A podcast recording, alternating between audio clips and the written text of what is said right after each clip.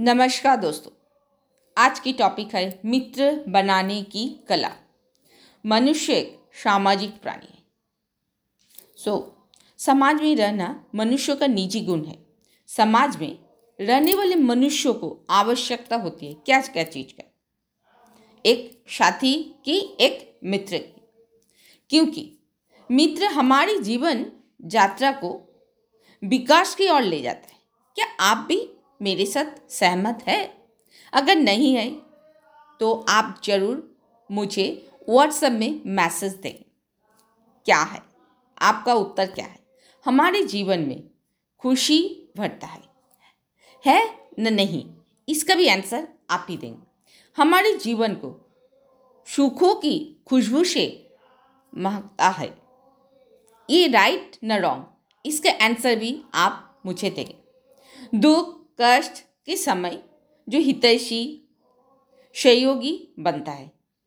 ये भी सही न गलत। आपका लाइफ में ये सारी चीज़ हो रही है या नहीं आप इसका आंसर दें।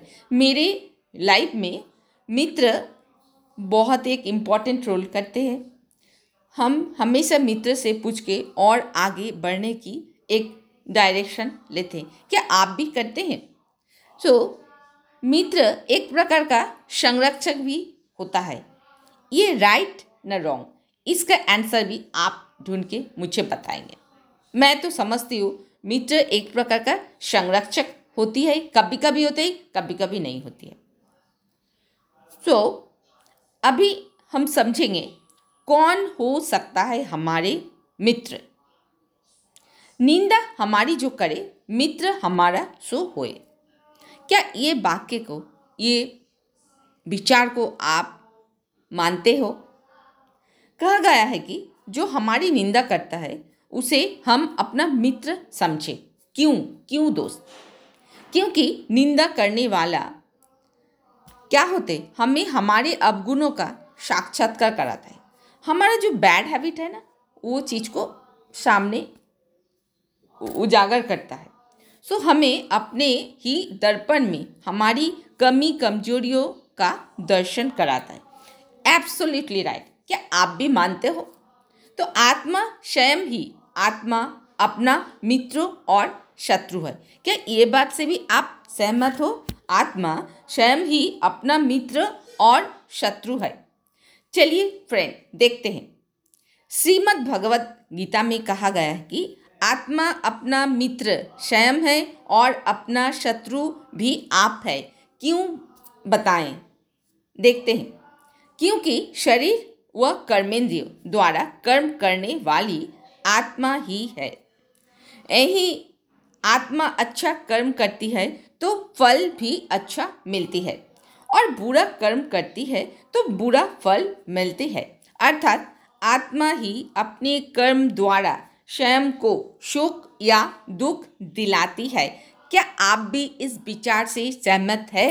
अगर नहीं सहमत है, ज़रूर मुझे ईमेल करके या नीचे दिए हुए एक लिंक है, एक गूगल फॉर्म है, आप उसमें अपना नाम, एड्रेस, ईमेल सारे चीज़ डालिए और अपना जो व्यूज़ है आज की सेशन की, आज जो मित्र बनाने की कला के बारे में जो चर्चा कर रही हूँ, उसमें आप कहाँ तक सहमत है, कहाँ तक कहाँ तक असहमत है, वो सारे डिटेल्स आप ज़रूर लिख के भेजेंगे।